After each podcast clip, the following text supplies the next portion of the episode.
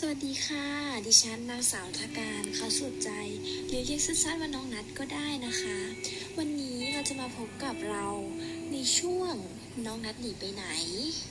ในวันนี้ฉันจะมาเล่าประสบการณ์การขับรถไปเที่ยวในเขื่อนแห่งหนึ่ง จังหวัดกาญจนบุรีนะคะ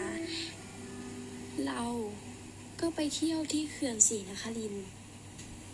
น้องนัดนะคะก็ได้ออกเดินทางจากตัวเมืองจังหวัดกาญจนบุรีประมาณ 7 นาฬิกา และถึงที่เขื่อนศรีนครินเวลาประมาณ 9 นาฬิกาเพราะเพราะว่าน้องนัดนะคะ ไม่ชำนาญเส้นทางในเส้นนั้นเลย และเป็นเส้นทางที่ค่อนข้างสำหรับคนที่ไม่ชำนาญเส้นทางนะคะ ในการขับรถไปเที่ยวครั้งนี้นะคะ ทำให้เรานะคะนึกถึงบรรยากาศของธรรมชาติที่แสนสดใส แล้วก็ที่ตรงนี้นะคะก็เหมาะสมสำหรับคนที่ต้องการไปพักผ่อนสมองเป็นอย่างมากเลยนะคะ เพราะว่ามีต้นไม้โอบล้อมสองข้างทางแอบแต่ว่าลืมบอกไปน้องนัดแอบไปกับคนรู้ใจมานะคะทำให้บรรยากาศในวันนี้ดีมาก ๆ เลยค่ะ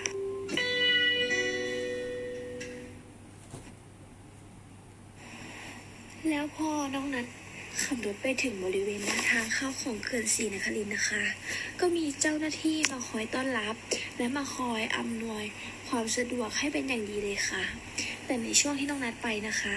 มีการระบาดของโรคโควิด -19 นะคะทำให้เจ้าหน้าที่มีการตรวจบัตรไข้และสแกน QR code ก่อนที่จะเข้าไปในพื้นที่ของเขื่อนศรีนครินทร์นะคะ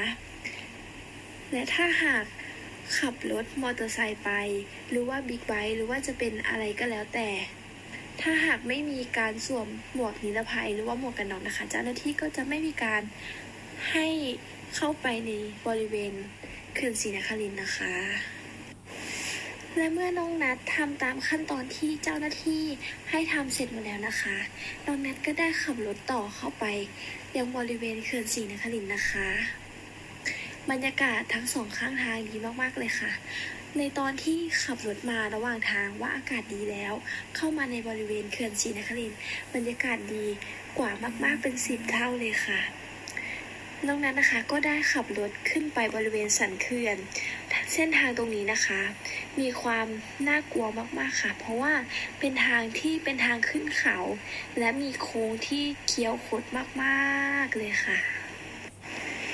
พอถึงบริเวณสันเขื่อนนะคะ ก็จะมีเจ้าหน้าที่มาคอยอำนวยความสะดวกให้อีกหนึ่งรอบนะคะ แต่น้องนัดนะคะก็จะแอบเซ็งตรงที่ว่าเจ้าหน้าที่ไม่ให้จอดรถบริเวณสันเขื่อน จะต้องนำรถไปจอดที่ลานจอดรถที่ทางเขื่อนได้จัดสรรไว้ให้นะคะ ซึ่งมันไกลแสนไกลมากๆที่จะเดิน